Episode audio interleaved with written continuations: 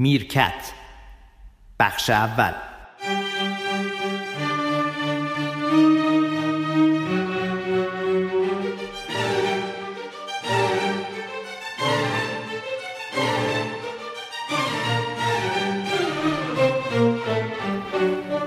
خب آقای میرفخری حالا زمانی در واقع این میرکت داره منتشر میشه که ما وارد فصل پاییز شدیم.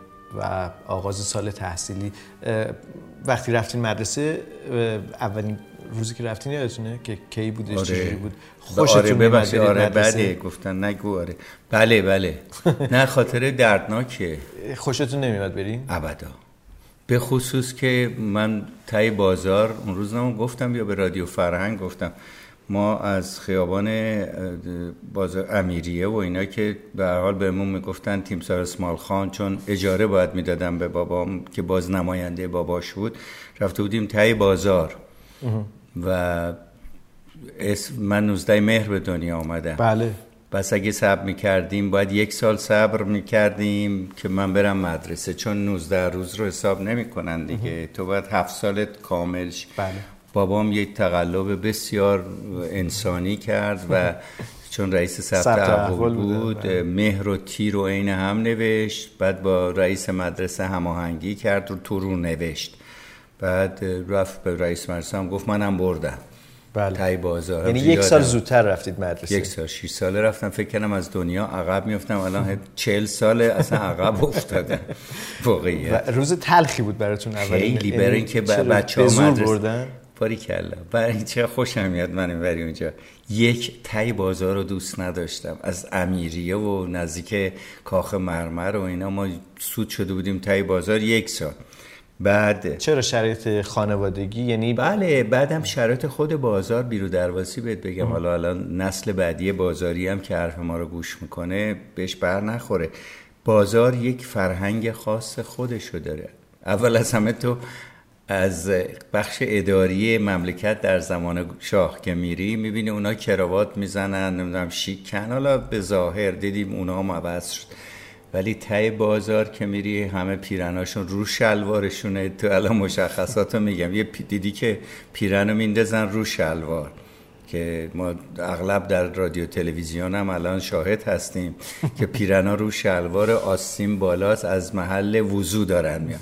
بازار یه همچین فضایی بود و بعدم غیر از اون من یه بچه کوچولو تای بازار وقتی می‌خواستم برم تا مدرسه حافظ که نزدیک یه امامزاده یه به نام امامزاده زید که هنوزم هست که با یه سیم خاردار از مدرسه نوبنیاد حافظ جدا شده از وسط بازار می‌رفتم بعد قالی مینداختن یه روزم یه قالی گنده رو انداختن رو من.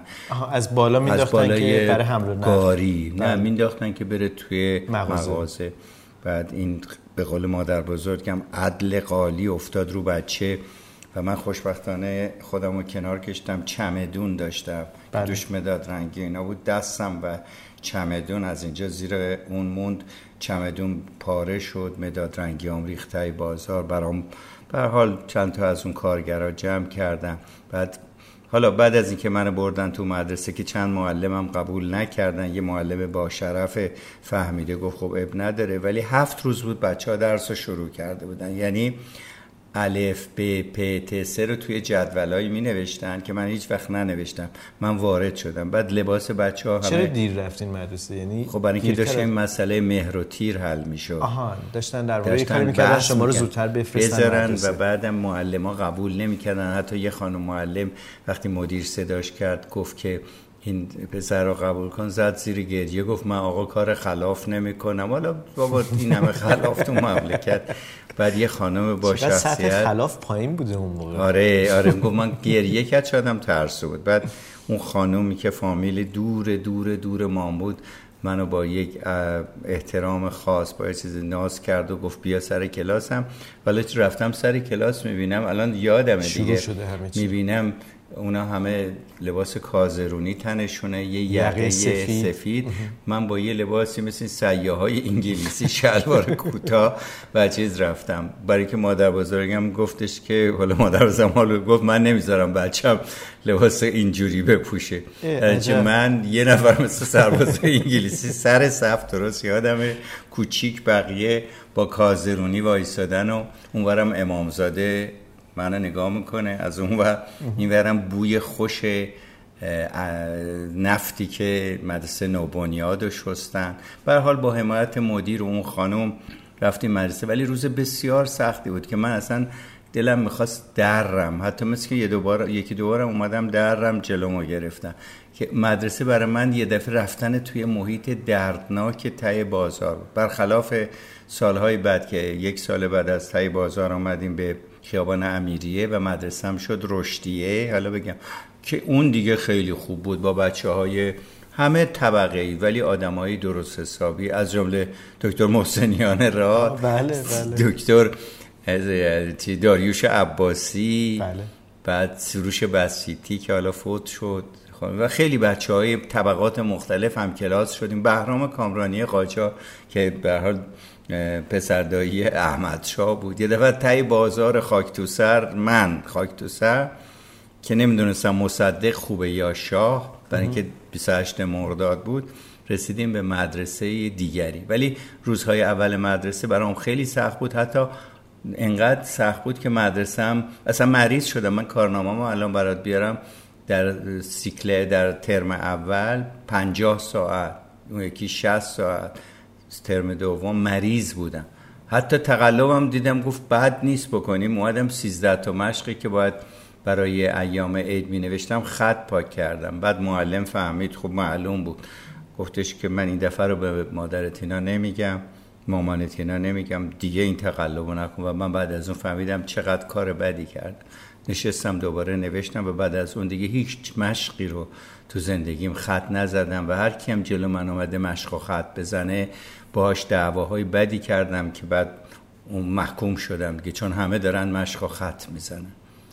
بیادتونه کی نگاه تو ذهنتون ایجاد که اسم معلمتون یادتونه؟ اسمش یادم رفت ولی می‌دونم فامیل خانم منیر سادات ولی یادم قبلا هم چون ازتون شنیدم که با یه یادآوری با نوع برخوردشون به شما یاد دادن که تقلب کردن یا بله. کار درست کردن مهمه. مهمه فهم می‌دونم فامیل خانم منیر سادات و, و اینقدر در زندگی شما اثر گذاشته خیلی. الان هم خط جلومه هم خط جلومه هم جای خط پاک کردن و هم هوشمندی ناجوری که فکر کنم سر معلم رو می‌تونم کلا بذارم و بعد پشیمانی بعد بی آبرویی که فقط بین من و معلم موند و اون معلم انقدر بزرگوار بود که ما به مامانم اینا هم نگفت به مادرم. آبرو شما رو حفظ کرد. آبرومو حفظ که من نوشتم گفت دیگه نکن اما اگه همون موقع مداد میذاشت یا انگشتم و من گفت چرا خط پاک کردی فلان باز من یادم آسی می‌شدم مثل آسیایی که بعد میان پشت فرمون میشینن و اینجوری رانندگی میکن اینا همه معلماشون. معلم خیلی. معلم کلاس اول سیاوشون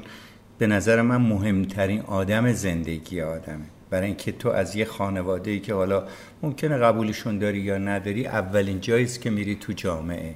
و محیطش و محیطی که بزرگ میشی میره مدرسه که خیلی موثره. همون راحت می‌تونستم من بعد از مثلا همون مدرسه حافظ و بعد مبارزه با نمام دلالان فرش و نمام فرش افتن روم منم بشم یه تاجر قدرتمند و سر همه رو کلا بذارم. حالا همه تاجرا نمی‌ذارم ولی من حتما میذاشتم.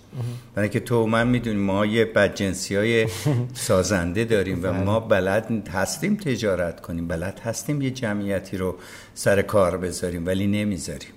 این خیلی مهمه. ولی بخوان ما رو از اون حالت بیرون بیارن خب ما می‌تونیم مثل داماد خوب بریم خواستگار من خدمتتون توضیح بدم که حالا بگم که پس درود به همه معلم ها همه معلم هایی که معلم های فهمیده, فهمیده و عهده خانوادگیشون رو نمی‌برن مداد لای دست بچه بله. نمی‌ذارن تو گوش بچه نمی‌زنن. همین. و درود به شما که معلم خیلی از جمله بنده بودید بعد من اختیار دارم. من چه معلم؟ من به قول. دوستانم من حتی خانواده خودم رو خواهرام رو نتونستم هدایت کنم. چجوری من معلم؟ خب من توضیح بدم که همچنان من در منزل آقای میرفخرایی هستم. پشت میزی که دیگه برای من یه میز آشنایی شده دیگه نسبت بهش حتی انس و الفت پیدا کردم. خانم نرگس در کنار ما هستن در دور این میز نشستیم و داریم قهوه می‌خوریم. منزل آقای میرفخرایی پر گل هستش گل های بنفشی که جلوی من هستش داره. نرگس می‌کنه دیگه بله. روح روح جسمانی تو خیلی تقویت می‌کنه و روح جسمانی لغتیه البته که گل ها بیشتر روح در واقع متعالی آدم ورز میده نه اصلا تازه بمونی. غذای خوشمزه بهت میده نازت می‌کنه. ولی خب به هر حال. مثل خیلی از پشت دوستان. پنجره گل هستش. آره دیگه. من- سانسورت هم می‌کنه زمین خوب بگو. و با این مقدم بریم به سراغ یه موسیقی. الان وقت خیلی خوبی برای موسیقی گوش کردن چون از دوران مدرسه و اول پاییز و اول مهر اومدیم. داشتم به بازباران فکر می کردم که اصلا کسی خونده این شعر رو فکر کنم بازباران با توی ترانه فیلم خواهران غریب در واقع اجرای اتفاق یاد این شعر افتادم. ولی اگر که چیز دیگه ای فکر می‌کنین بازباران مناسب. پوز بدم مجددین میرفخرایی بله. مجددین میرفخرایی یا گلچین گیلانی. آه عجب. فامیلتون فامیل، بوده؟ بله، فامیل. همون بازباران با ترانه با میچکد گوهرهای بله فراوان. بر بام خانه. البته ما هیچ وقت هم دیگر رو ندید یعنی ایشون رفت لندن و دکتر من بعد شرح حالش خوندم. ولی اقوامش پدرش تفرشی بوده و بعد اینا رفتن گیلان و شد گلچین گیلانی و این کلام رو گفت. من می‌خوام ازش کردیت بگیرم. بله. که بابا هوای ما رو داشته باش. باش. بسیار با این شرط میریم چون من نمی‌دونم کسی اجرا یه خود کرده. موسیقی کودکانه است ولی خب می‌تونیم خب بشنویم به چون تو کتاب مدرسه هم. میخوندیم. ولی اگر پیدا نکردیم نه پیدا می‌کنیم فکر کنم تو فیلم خواهران غریب هست و اسماعیل باستانی عزیزم که در واقع همچنان دارن مدیریت میرکت رو انجام میدن روی میز مونتاژ و در واقع فراهم آوری اون چیزی که دارید میشنوید. حتما برام پخش می‌کنه. اسم اسماعیل باستانی رو بردم. اجازه بدید یه یادآوری هم بکنم که خود اسماعیل باستانی و شاهین شرافتی پادکست شنیدنی دارن به نام صدای زمین. اینکه در واقع زمین رو دارای صدا می‌دونن و در واقع چنین عنوانی انتخاب کردن من از روز اول بهشون حسودی کردم که چرا این اسم به ذهن من نرسیده؟ چرا روی برنامه تلویزیونی قبلا نذاشتم؟ و اگر دوستان مایل هستن می‌تونن صدای زمین رو جستجو بکنن در کانال های تلگرامی اگر نه در صفحه اینستاگرام شاهین شرافتی که از مجریان رادیو تلویزیون هستن و اسماعیل باستانی عزیز که تهیه کننده بسیار درجه یکی هستن در رادیو می‌تونید پیدا بکنید بشنوید و من هی هر دفعه یادم می‌رفت که حالا من هیچ جوری نمی‌تونم سپاسگزاری بکنم از اسماعیل باستانی بابت زحمتی که می‌کشه ولی دست کم شاید بشه این پادکست شنیدنی رو معرفی بکنم. صدای زمین. صدای زمین. رادیو صدای زمین. و بریم بشنویم این بازباران. شعر خاطر انگیز بازباران رو. باز باران با ترانه با گوهرهای فراوان می‌خورد بر بام خانه. من به پشت شیشه تنها ایستاده در گذرها رودها راه افتاده شاد و خرم یک دو سه گنجش که پرگو باز هر دم میپرند این سو و آن سو. می‌خورد بر شیشه و در مشت و سیلی. آسمان امروز دیگر نیست نیلی نیست. بازباران با ترانه با گوهرهای فراوان. می‌خورد بر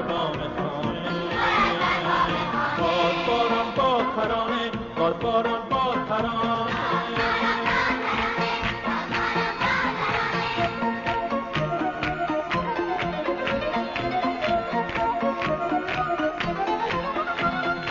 یادم آید روز باران گردش یک روز